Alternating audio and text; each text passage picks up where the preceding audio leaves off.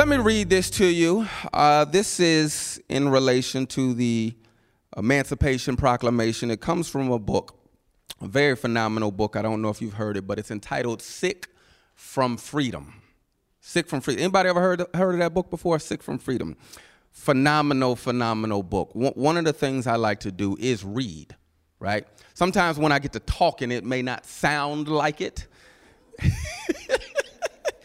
but trust me, I like to read. And this book, Sick from Freedom, is a is a very interesting book. But let me let me read you. This is a, kind of a commentary about the book that a person wrote uh, several years ago, and it says. Hundreds of thousands of slaves freed during the American Civil War died. They were freed from disease and hunger after being liberated.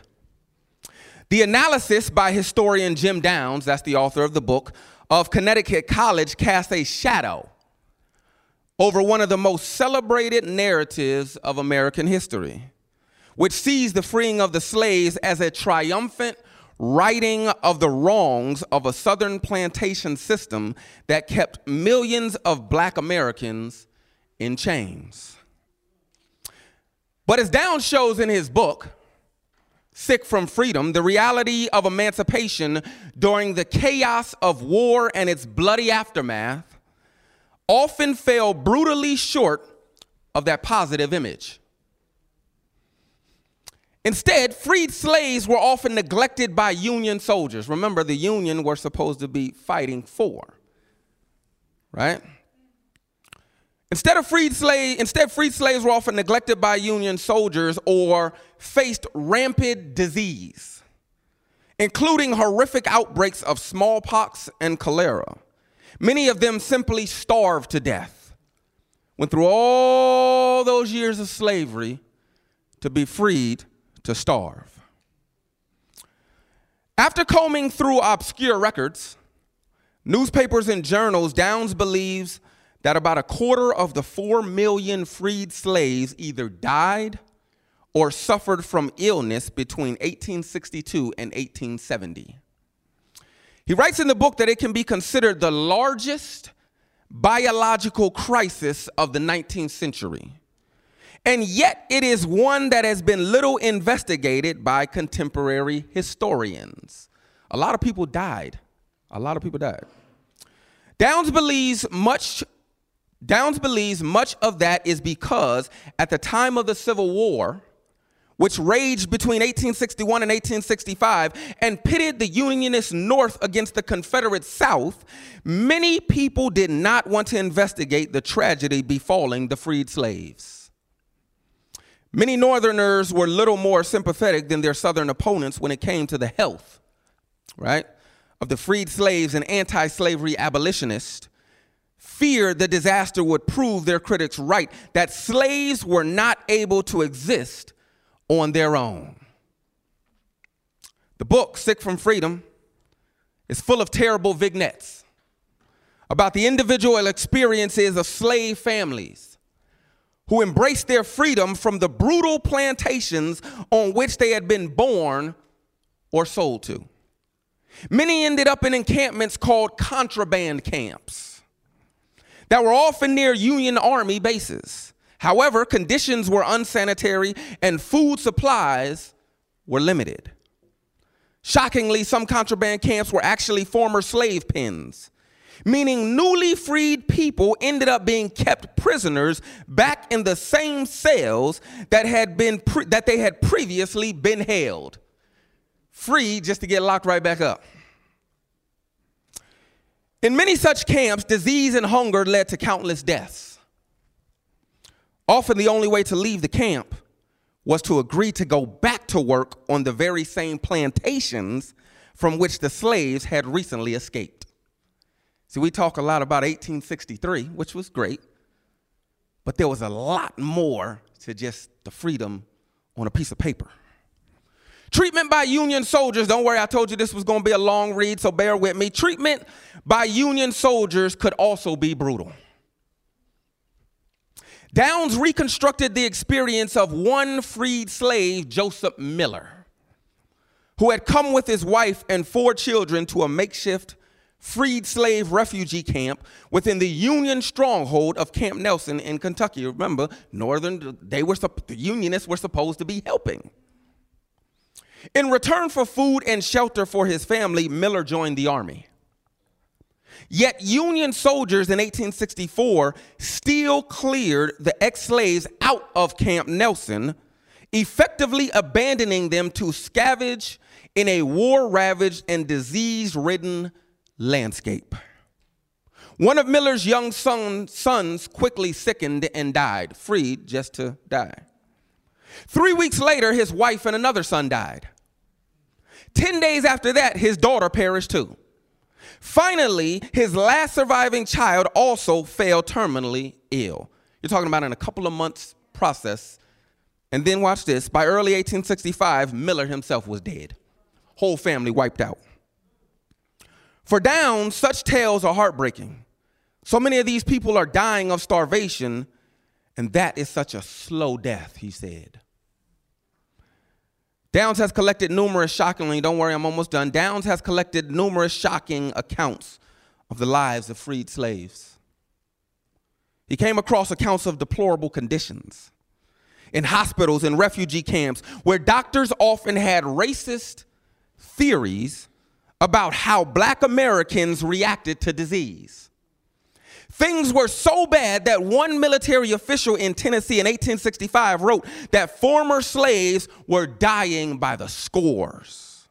That sometimes 30 per day die and are carried out by wagon loads without coffins and thrown promiscuously like brutes into a trench. They're freed. But free to what? So bad were the health problems suffered by freed slaves, and so high the death rates that some of the observers of the time even wondered if they would all die out. The whole black race would die out. One white religious leader in 1863 expected black Americans to vanish. Like his brother, the Indian of the forest, he must melt away and disappear forever from the midst of us, the man wrote. Such racial attitudes among Northerners seem shocking, but Downs says they were common. Yet Downs believed that his book takes nothing away from the moral value of the emancipation. Instead, he believes that acknowledging the terrible social cost borne by the newly emancipated accentuates their heroism. This challenges, my friends, the romantic narrative of emancipation. It was more complex and more nuanced than that. It was more than just signing a piece of paper and saying black people are now free. Freedom comes at a cost, Down said. Turn with me in your Bibles to Exodus chapter 5 verses 1 don't worry i did not send this text in either so that you can turn to it in your bible and or your devices. Now you know if you lied to me like sister shauna did last week i know she's not here today but she sat right here and told me she had the text and she didn't even have the bible in her hand. So if you do the same to me i will come and park next to you as well. Exodus chapter 5 verses 1 exodus chapter 5 verses 1. And we're going to read it from the New King James Version Bible. Let me have it by you telling me, Amen. Amen. All right. I still see a few people turning. Let, let, let, let's wait. Let's wait. Exodus chapter 5, verses 1. Again, you don't have anywhere to go. And if your dinner was planned, well, you got to wait for your dinner anyhow, because Elder Debbie said you got to drink your water first. So you still got to wait on your dinner, so you got nowhere to go. Exodus 5 1. It simply says this Afterward, Moses and Aaron went in and told Pharaoh, Thus says the Lord God of Israel, let my people go that they may hold a feast to me in the wilderness. I speak to you from the title, The Cost of Freedom the cost of freedom. The children of Israel had been enslaved in brutal, bewildering bondage for, for, for some 400 years. Now, I don't know about you, but I've never experienced what it's like to live for 400 years. Have, have any of you experienced 400 years of living? Now, some of us may have experienced some brutal, hard types of bondage, maybe not bondage like they experienced, right? But these individuals went through 400 years of brutal, bewildering bondage. That's potentially 400 years of encountering numerous different types of trials. You've got the, la- the, the, the lash of the master's whip cracking on the scarred backs of helpless, humiliated humans. You've got the death of many in chains as they labored to build the cities for the pharaohs, Pithom and Ramses. You've got the tears of wanting release from trials and tribulations that bombarded their everyday existence. You've got the teardrops slowly trickling down the faces of the seemingly forgotten. The long nights of wailing and screaming and crying and hollering for the desire of freedom. 400 years of this. You've got the blood soaked stains in the very ground where they walked and where they slept. Every step they took, there was blood. There was blood in the sand, there was blood in the grass, there was blood everywhere, there was tears, there were scars all along their backs. They had waited and waited for hundreds of years for their deliverer to fulfill the promise from God to Abraham I will make you a great nation, I will bless you and make your name great, and you shall be a blessing. They waited and they waited. Have y'all ever realized that the things of God seem to take forever? Forever. And a lot of emphasis on that whole word, forever right? I often like to say immediacy is the antagonist of God.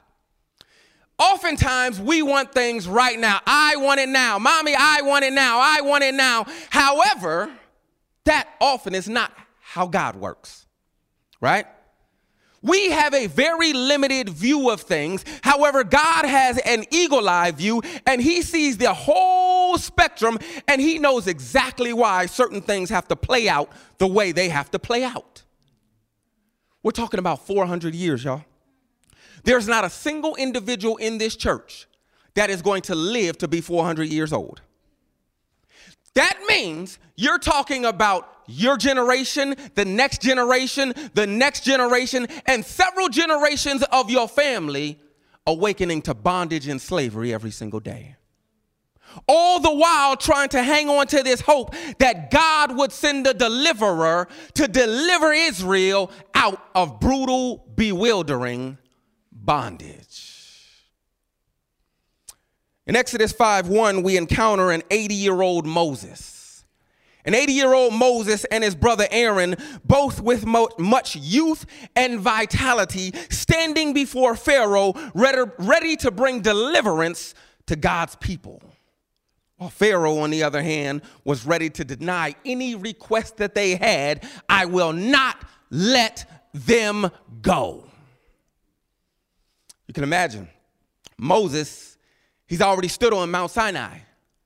And as he stood on Mount Sinai, he was getting assurance from God that, that what he was going to go do was, in fact, going to work.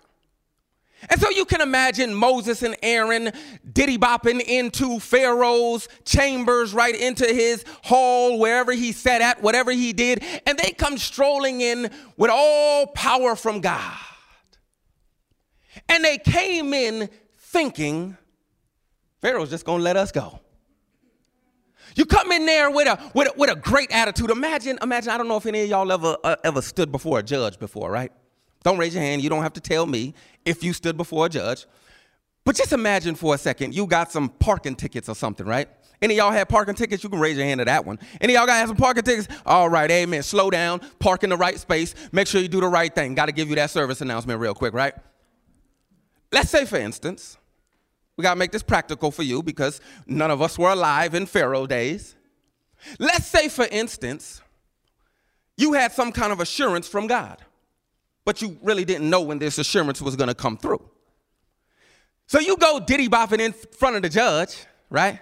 You go in there all cool, you suited up, you dressed up, and you just know you are about to go home today with no fee to pay and no fine, and everything is peachy king.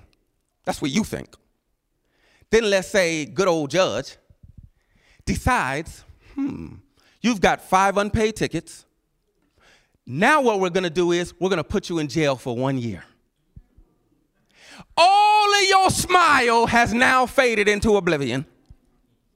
You are now disappointed, discouraged, and dismayed because what you thought was going to be was not going to be. But let me take it a little further for you. You've now accepted the fact you're in jail for one year. You've been there 364 days, and deliverance is coming tomorrow.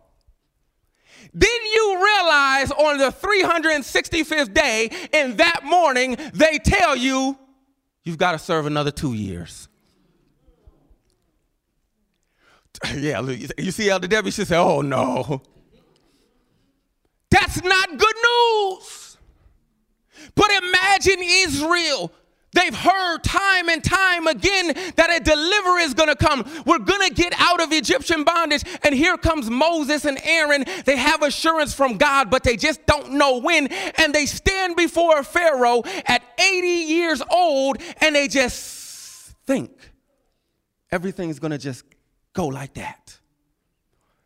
But then Pharaoh, Pharaoh, he stands ready to deny them at every single corner. I will not let them go. Time and time again, I will not let you go. You are going to be holding to slavery forever.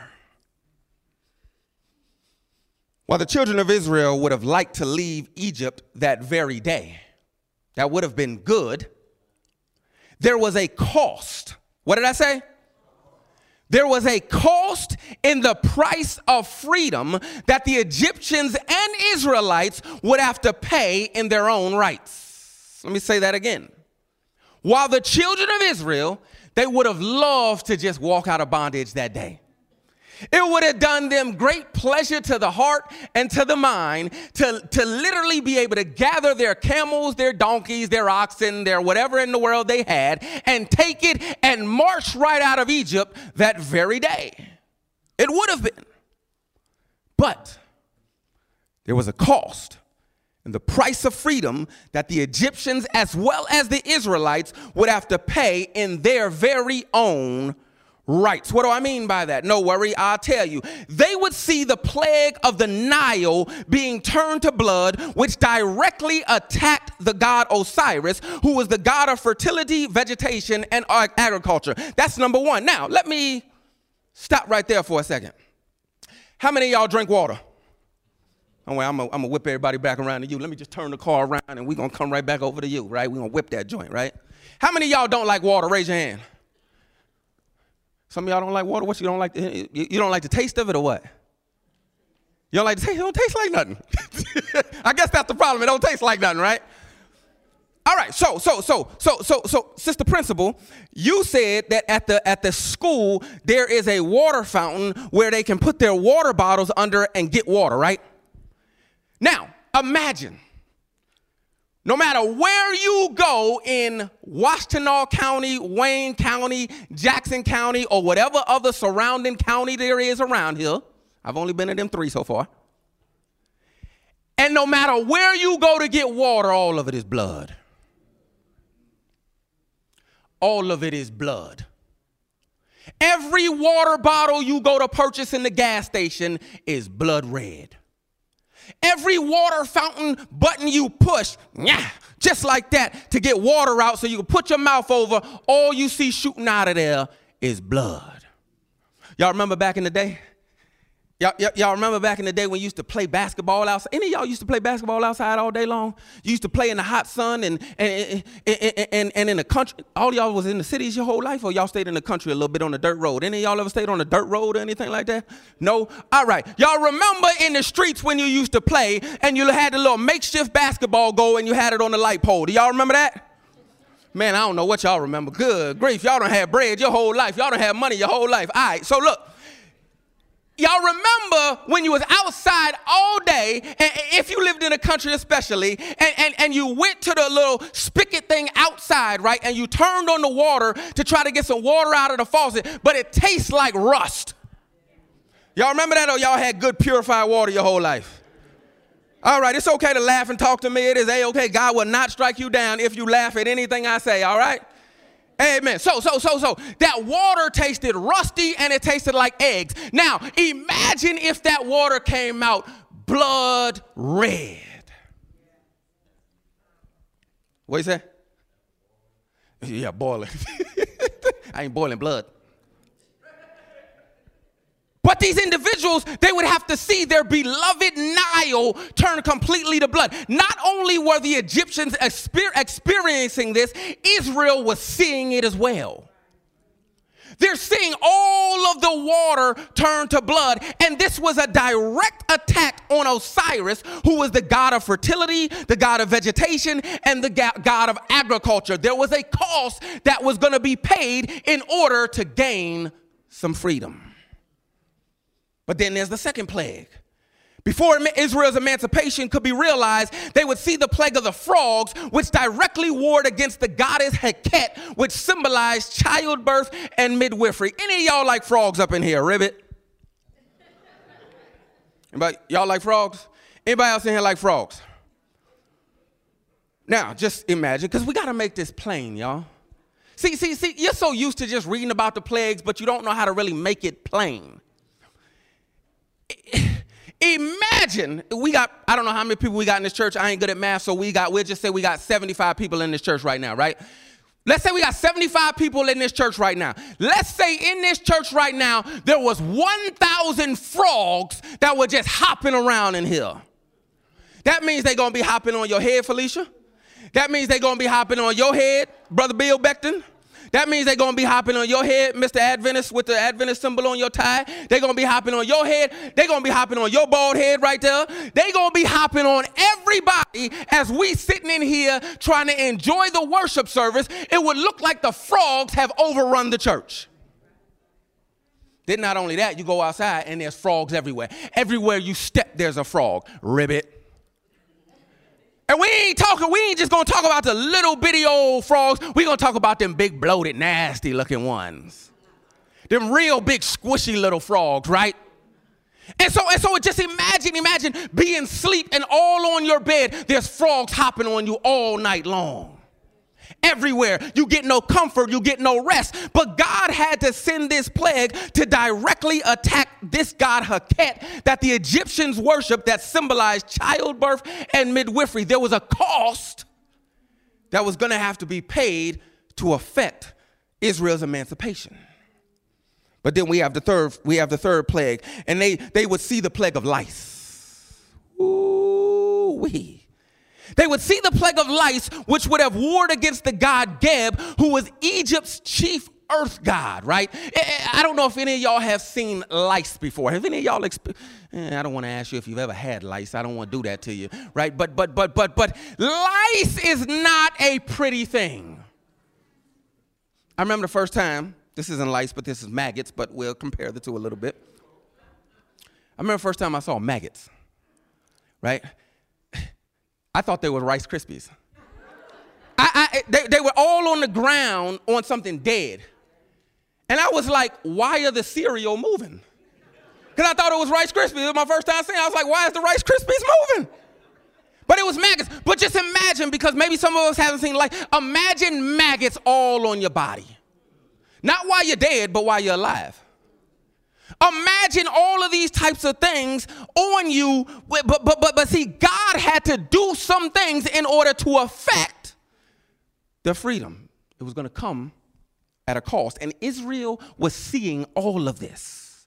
But not only that, they would have to see swarms of flies, which warred against Egypt's order of the fly, that served as a symbol of relentless determination and bravery. Let me stop right there because I got to tell y'all something about some flies. Can I tell you about can I tell you about uh, uh, uh, uh, being in poverty for a second? Can I tell you about being in poverty and flies for a second? Can, can I tell y'all that real quick? See, we used to live, and Andrew's probably gonna laugh at this. Yeah, don't cover your face, Andrew. we used to live in a place that was overrun by flies. When I say overrun by flies, we it, it, was so bad we would call it fly season in the house, right? That's what we called it, fly season. There were literally about, and I ain't talking about them little bitty flies, y'all. I'm talking about them big, humongous flies that look like the size of raisins, y'all, that was flying all around. We had so many fly traps in the house, right? Because the flies were swarming everywhere, and the fly traps did nothing. The fly swatter did nothing. The fly spray did nothing. But if you think about all those flies and you think about the plagues of Egypt, oh my word we couldn't get no rest, y'all. Ask Andrew about it later. Man, we had so many, and we didn't even know how the flies was getting in the house. It's like they were being birthed, right, in the very concrete of the house, right? But there were so many flies. Now imagine this whole sanctuary being swarmed with flies, and you're trying to enjoy the service. No way, no how. But see, God, God had to do something in order to affect their freedom that was going to come, right? And so now we come to the fifth plague. They would see the death of livestock, which warred against the cow goddess and all of the other cattle deities the Egyptian worship. So not only were the Egyptians being affected, but Israel was seeing this with their very eyes that this was a God that had power to do certain things. They would see boils, which warred against the goddess Sekhmet, who was the goddess of epidemics and healing. They would see the plague of hail and fire, which warred against the god Nut, who was supposed to protect the land from heavenly destruction. They would see the plague of locusts, nasty locusts jumping around every place, which warred against the many grain gods that the Egyptians worshiped. They would encounter utter darkness as the ninth plague, which was a direct attack towards Pharaoh because he was known as the son, S O N, of the S U N, Ra himself. I don't know if y'all ever been in darkness. Maybe you have when you forgot to pay or didn't have the money to pay your electric bill.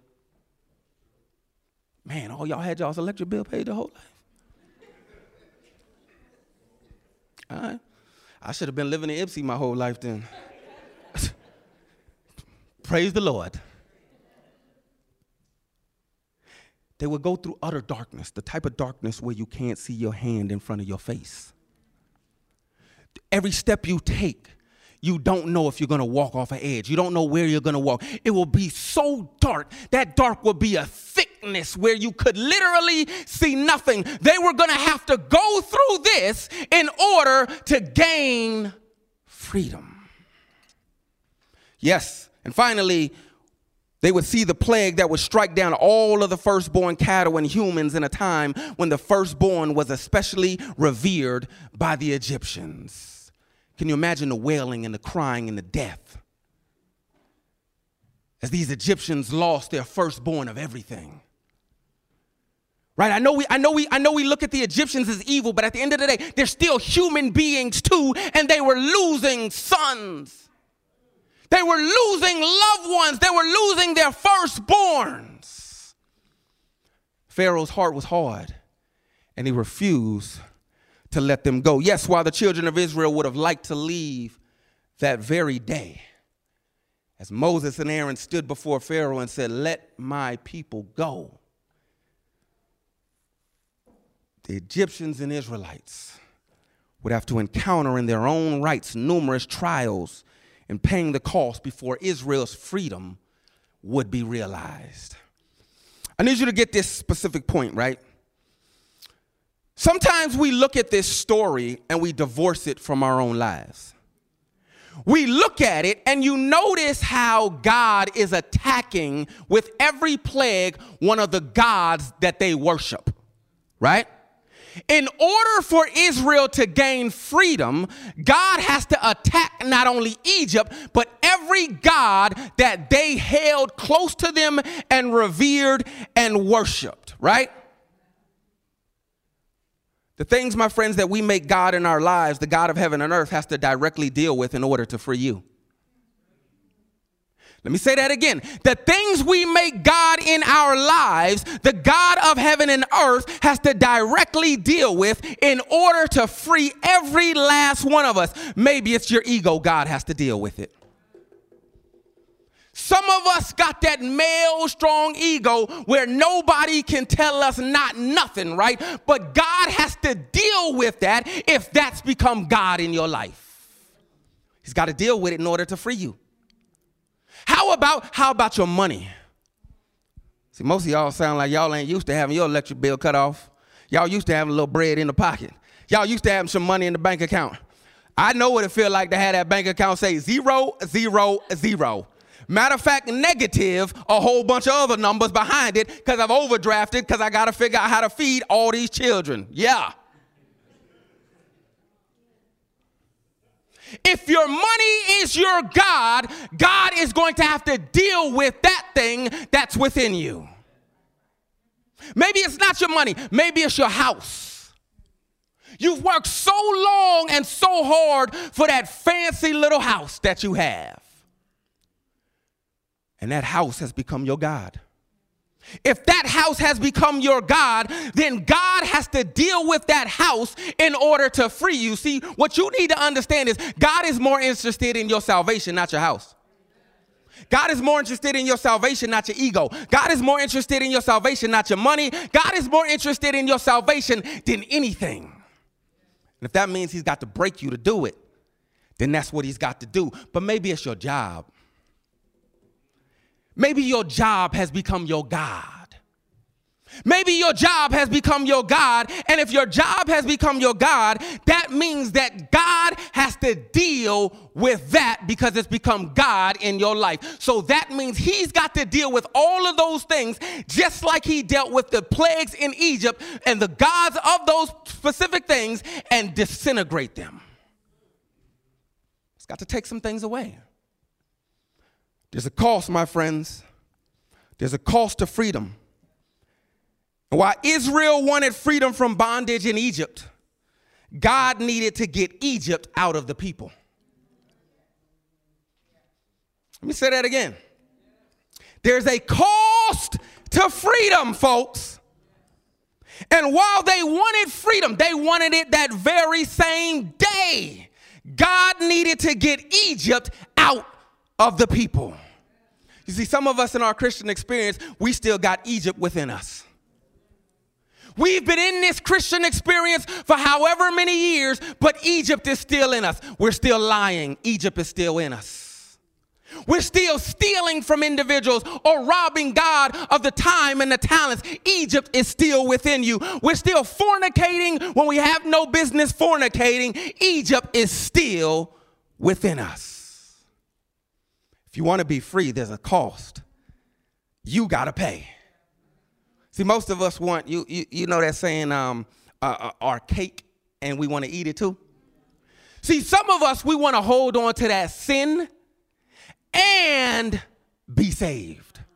But see, what God is trying to do is free you from that sin because sin leads to death. However, the opposite of that is eternal life in Jesus Christ when, he, when you allow Him to take away that mess in your life. But that's up to you. Again, it's easy to come and read these stories time and time again, but God's got to get Egypt out of you and out of me. Finally, the day had come when Israel was to be released from their bitter bondage. In Exodus 14, we now encounter where the children of Israel are trapped between a rock and a hard place. They have now been delivered, but now they find themselves at the edge of the Red Sea. Now, I'm going to ask all these nice, lovely people in here, I'm going to ask y'all to raise your hands to this question How many of y'all can swim? You know, they say black people, we can't swim. How many y'all can swim? It's a few of us. All right, so the rest of y'all, if God would have not parted that Red Sea, y'all would have just sunk to the bottom, right? So you got that right. So the children of Israel, mind you, they're now free from Egyptian bondage. They've seen all of these things, right? Egypt is still slightly within them, and you see it all throughout the Old Testament when they're or their wilderness wandering while they're complaining. But they've now arrived at the Red Sea. And the way they arrived at the Red Sea, God led them into a position of a rock and a very hard place. You see, a lot of times we find ourselves in certain positions and we curse God, right? Because we, we, we don't understand how God actually works right? We think that when God leads us, it's always supposed to be on a straight and narrow path. We always think that everything is going to be peachy king. However, he led them into a position where the Red Sea was in front of them, the Egyptian army was behind them, and there were mountain ranges onto each side of them. Where were they going to go? All they had was forward. Because the reality is, if they go backwards, they about to get killed. Let me tell you something. Don't go backwards, folks. Don't go backwards. You come out of Egypt, don't go back to Egypt. You came out of Egypt, don't go back to Egypt. Satan is always going to try to take you back to Egypt, but don't you go back to Egypt. And so the children of Israel, they got the army behind them. If they go there, they're gonna die. If they go over the mountains, they can't escape to the mountains fast enough. The Egyptian army is gonna get them. They're gonna die. They have one option and one option only, and that is to go forward. But forward is into the ocean. And most of y'all can't swim. Poor, poor, poor black folks. Most of us can't swim. You said floating. Most of us can't swim. So imagine you've got two, three, four million individuals that have just come out of slavery. They've probably never swam in their entire life. They've probably never been in that much water before. The only water they probably saw was a little bit of drinking water, the Nile, but they had never been inside of any water like that. You can imagine the waves coming by and you can imagine all of that sea, and, and maybe they could see across, maybe they couldn't see across, but all they know is the Egyptian army is behind them and they can't go to the left or to the right. And so you notice in there, and you can go back and read all this stuff yourself. I'm all the way between Exodus chapter 5 and Exodus chapter 14. You notice in there where they get to crying to Moses. They get to complaining to Moses. They get to crying to God and all these things. And what is one thing you remember they say? Let us go back to slavery. There's a cost you have to pay to being free. There is a cost, right? See, we want freedom, but we don't want to go to lengths that God is taking us to achieve that freedom. So, what you'd rather do is go back to your sin of fornicating. What you'd rather do is go back to your sin of profanity. What you'd rather do is go back to your sin of cussing because it's too hard to get the victory over the words that come out of my mouth. It's too hard for me to stop doing what I'm not supposed to do. So you say, God, just send me back on over to Egypt. Oh, see, you tend to look at the children of Israel as a bunch of crazy individuals. But most of us are just like the children of Israel. We, we want to go back to what we know. We want to go back. You, you, you, realize, you realize when we go back to comfort, that comfort isn't always comfortable. It's just what you know. They didn't like slavery. There was nothing within the, their, their, body, within the human mainframe that says, as a human being, I want to be enslaved. However, they felt it was more comfortable to go back to what they know than to go forward by faith, trusting in God. Because what they were going to have to do is pay a cost to get to freedom. God does his miraculous and amazing work. And he tells Moses, he says, Why are you standing there crying unto me? Tell the children of Israel to go forward. And you can probably imagine Moses, uh. See, I know a lot of times we, we just read the text and we just read it like that. And we just we just tend to think that the Bible authors they didn't scratch their head or nothing and just let's let's let's think humanly for a second. I tell you Go stand out there in the middle of the highway because God told me to tell you, go stand out there in the middle of I 94 headed towards De- Detroit at the highest time of traffic. Are you going to do it or you going to think I'm crazy? You're going to think I'm crazy. So now imagine Moses telling the children of Israel, we're going to go forward into the sea. First of all, he's got to hear it. Okay, God. And now you want me to pass this information along to you, you hear them complaining people? But, but but but here's the thing, and you see this in Testimonies Volume 4, Volume 4, right? As they started to go forward, when they started to put one foot in the water, God parched that joint. God parts it. They were going to have to experience something they've never experienced before. There was a cost that they had to pay in order to gain their freedom. The Bible says the Egyptians that you see now, you will see these Egyptians no more. For all that the children of Israel saw and went through, there were at least a few things, my friends, that freedom would cost them. I'm going to give you these three things, and we're to wrap this up, and you can go drink your water, eat your food, and do whatever else you do on this fine Sabbath day. Is that all right? Oh, that was three eight minutes. We can stay here longer. I got stories for days. Trust me on that one. Three points, real quick. Number one, number one. The want for freedom would cause them to relinquish, I'm sorry, the want for freedom would cost them to relinquish their weak faith for a strong faith in God's word.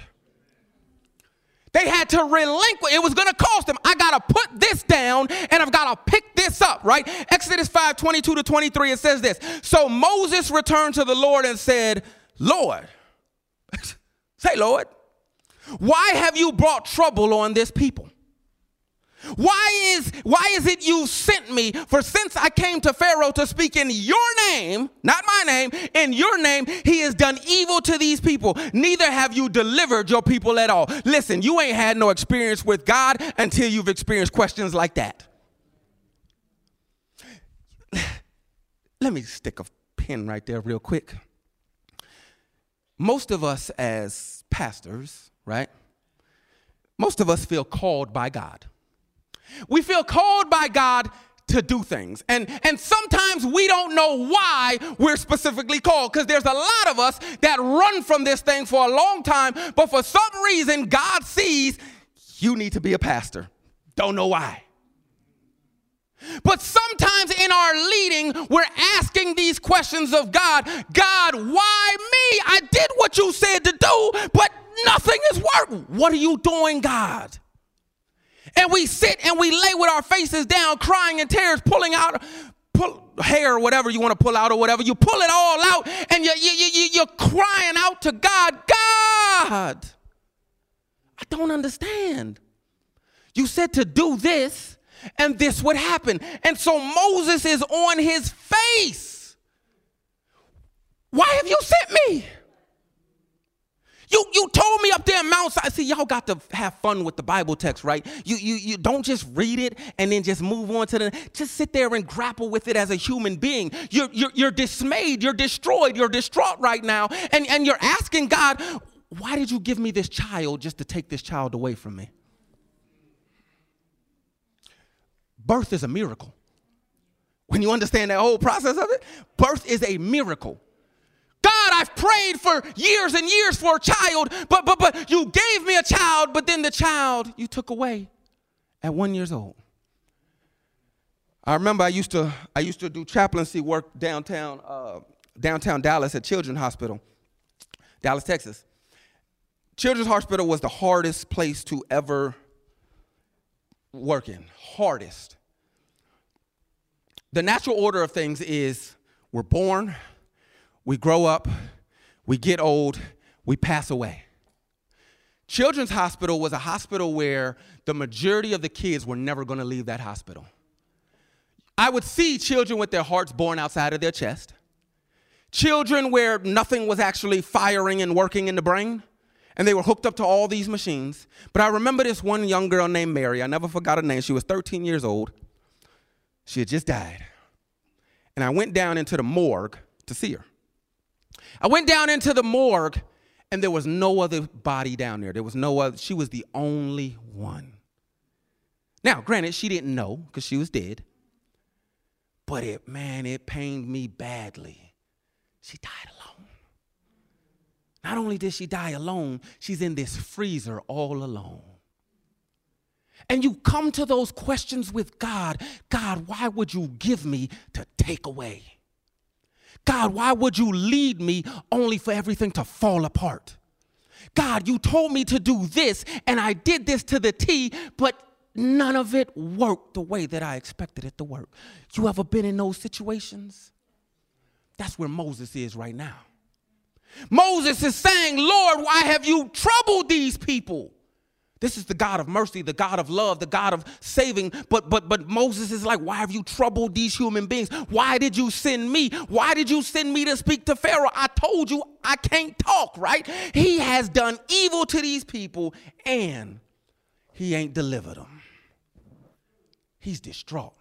Moses, this mighty leader that we all revere and love he's distraught. But you got to understand, freedom would cause them, Moses also, Freedom would cost them to relinquish their weak faith for their strong faith in God's word. Remember Genesis 15 34 said, Then he said to Abram, Know certainly, not by a guess, but know certainly that your descendants will be strangers in a land that is not theirs, and he will serve them and they will afflict them for 400 years, and also that nation whom they serve I will judge afterwards.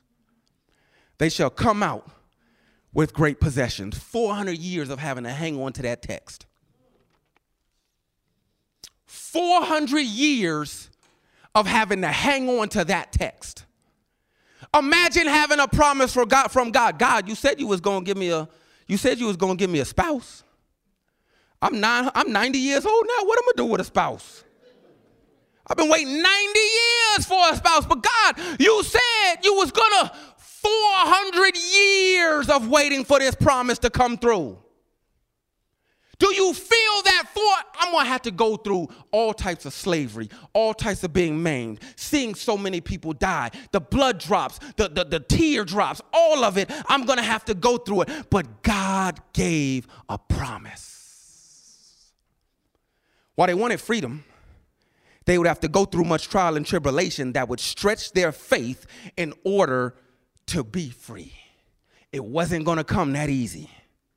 God said that he would free them. They just needed to trust God's word. See what you may want freedom, but freedom is going to come at a cost. Are you willing to pay it? Are you willing to pay that cost? Which brings me to my to my next point. The want for freedom would cause cost them to relinquish their faith in what they knew in Egypt for what they did not know in Moses. They knew Egypt. They knew Egypt very well. Exodus 14, verses 10 through, 10 through 12. And when Pharaoh drew near, the children of Israel lifted their eyes, and behold, the Egyptians marched after them. So they were very afraid, and the children of Israel cried out to the Lord. They said to Moses, Because there were no graves in Egypt, have you taken us away to die in the wilderness? Why is Moses getting the blame? They knew Egypt, they didn't know Moses like this. Why have you dealt with us to bring us up out of Egypt? Is this not the word we told you in Egypt, saying, Let us alone that we may serve the Egyptians? For it would have been better for us to serve the Egyptians than it would be for us to die in the wilderness. Freedom was going to come at a cost. But they needed to relinquish their faith in what they knew in Egypt, right? For what they did not know in Moses. Oh, you got to put your faith in a person. Let's stop right there for a second. Er! Stop the car. Any of y'all ever put your faith in a person just to have your heart broke? Oh, yeah. Oh, yeah. Oh, I love you, baby. I love you too. I ain't never gonna leave you. I'm with you. And the next thing you know, they're out there with somebody else, and your heart is distraught, heartbroken. There, there are all types of messed up now. But see, but see, they've got to now put their trust, their faith in a person. And this person could very well steer them wrong. Or the problem was with them. See, while Israel wanted freedom, they would need to understand that Moses was only following directives from God. Therefore, they had to trust Moses as he led the people. See, you may want freedom, but freedom, Ypsi, is going to come at a cost. It's going to come at a cost. Are you willing to pay that cost? Also, the want for freedom, my final point, the want for freedom would cause them to relinquish their understanding of the powers of Egypt for a better understanding in the powers of God. They were used to the powers of Egypt but they were not used to the powers of God. Mind you, they spent 400 years, 400 years in Egyptian bondage. They spent 400 years trying to hang on to a promise. They spent 400 years of crying, of dying, of disease, of death. They spent 400 years in all of this stuff, and they, they understood the power of Pharaoh in them, but they did not quite fully understand the power of God. You see, their masters, the Egyptians, held all the power. And up to that point of the plagues and the Red Sea crossing, they had never seen God exercise his power in this manner. You and I ain't even seen a Red Sea cross yet. And I'm talking about a literal. You walk over there to Lake, whatever that lake is over there. What is that? Lake Erie? Is that Lake Erie over there in Detroit? Y'all don't even know the lake y'all got over there. What lake is over there in Detroit, folks? Lake Erie. Y'all walk over there to Lake Erie and tell Lake Erie, part in the name of Jesus, and watch it don't part. It ain't gonna do nothing. These individuals had never witnessed God's power in that manner, but they saw the power of the Egyptians because they were their taskmasters and they told them what to do. And if they didn't do it, they would get the lash to their back or they would die or something would happen. But the Egyptians held all the power. All they had from God was a 400 year old promise.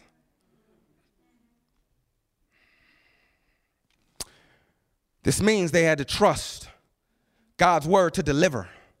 They had to trust his servant Moses to lead, and they had to trust in God's power that they had never witnessed to this magnitude before. How you want me to trust in something I ain't even seen before? See, you may want freedom, my friends, but freedom is going to come at a cost. Exodus 14 31 then says, Thus Israel saw the great work which the Lord had done in Egypt they saw the plagues, they saw the deliverance. So the people feared or worshiped the Lord and believed the Lord and his servant Moses. You see, God had to take them on a journey. He wasn't just trying to destroy the Egyptians, he was trying to take the to, to take Israel on a journey as well. They had to have a deeper understanding of who the God of heaven and earth was, and they needed to understand that freedom is going to come at a cost. But I promise you, the reward will be greater than what you pay.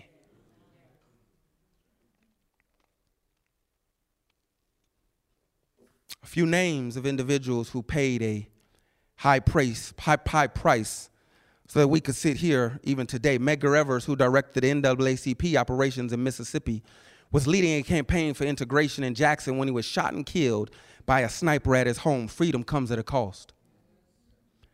Addie Mae Collins, Denise McNair, Carol Robertson, and Cynthia Wesley were getting ready for church services when a bomb exploded at the 16th Street Baptist Church. Freedom comes at a cost. Dr. Martin Luther King Jr., a Baptist minister, was a major architect of the civil rights movement. He led and inspired major nonviolent desegregation campaigns, including those in Montgomery and Birmingham. He won the Nobel Peace Prize. He was assassinated as he prepared to lead a demonstration in Memphis. Freedom comes at a cost. In closing, my friends, I want to read.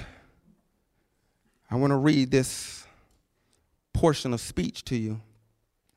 It's from Martin Luther King's, possibly his most famous speech, which was a speech that was roughly 17 minutes in 1863 as he stood in Washington, D.C., and most of us know the middle portion, which is around the 12th minute, where he begins to say, I have a dream. But 12 minutes before that, there was a speech also. And then three minutes before the speech ended, he said these words If America is to be a great nation, then let freedom ring from the Providence hilltops of New Hampshire. Let freedom ring from the mighty mountains of New York. Let freedom ring from the heightening Alleghenies of Pennsylvania. Let freedom ring from the snow capped Rockies of Colorado. Let freedom ring from the curvaceous slopes of California. But not only that, Let freedom ring from Stone Mountain of Georgia. Let freedom ring from Lookout Mountain of Tennessee. Let freedom ring from every hill and molehill of Mississippi, from every mountainside. Let freedom ring. And when this happens, and when we allow freedom to ring, when we let it ring from every village and every hamlet and from every state and every city, we will be able to speed up that day when all of God's children, black men and white men and Jews and Gentiles, Protestants and Catholics, we will be able to join hands and sing the words of the old Negro spiritual free at last, free at last. Thank God Almighty. We are free at last. Ypsi, if we as a church are to be great for the Lord, it is time to let freedom ring in our lives, no matter the cost. See, God wants to use us, but some of us are still slaves to Egypt. Some of us, some of us are still shackled in Egypt. Some of us still don't want to relinquish certain things so that we can truly be free and live out in our lives that freedom has truly rung. It's possible. But you have to be willing to let God take control. You gotta let go. You gotta let go. Heavenly Father, Lord, I pray that we let freedom ring in our hearts. We know that freedom comes at a cost. We've seen it. Some have even experienced it firsthand. But Lord, as this freedom comes at a cost, let us analyze our own selves individually and see what that cost is and yield it up to you. Knowing that that cost is going to be worth the reward. Help us, Heavenly Father, to trust you with everything. And I mean everything our relationships, our friendships, our finances, everything. We love you, Lord. In Jesus' name I pray. Amen and amen.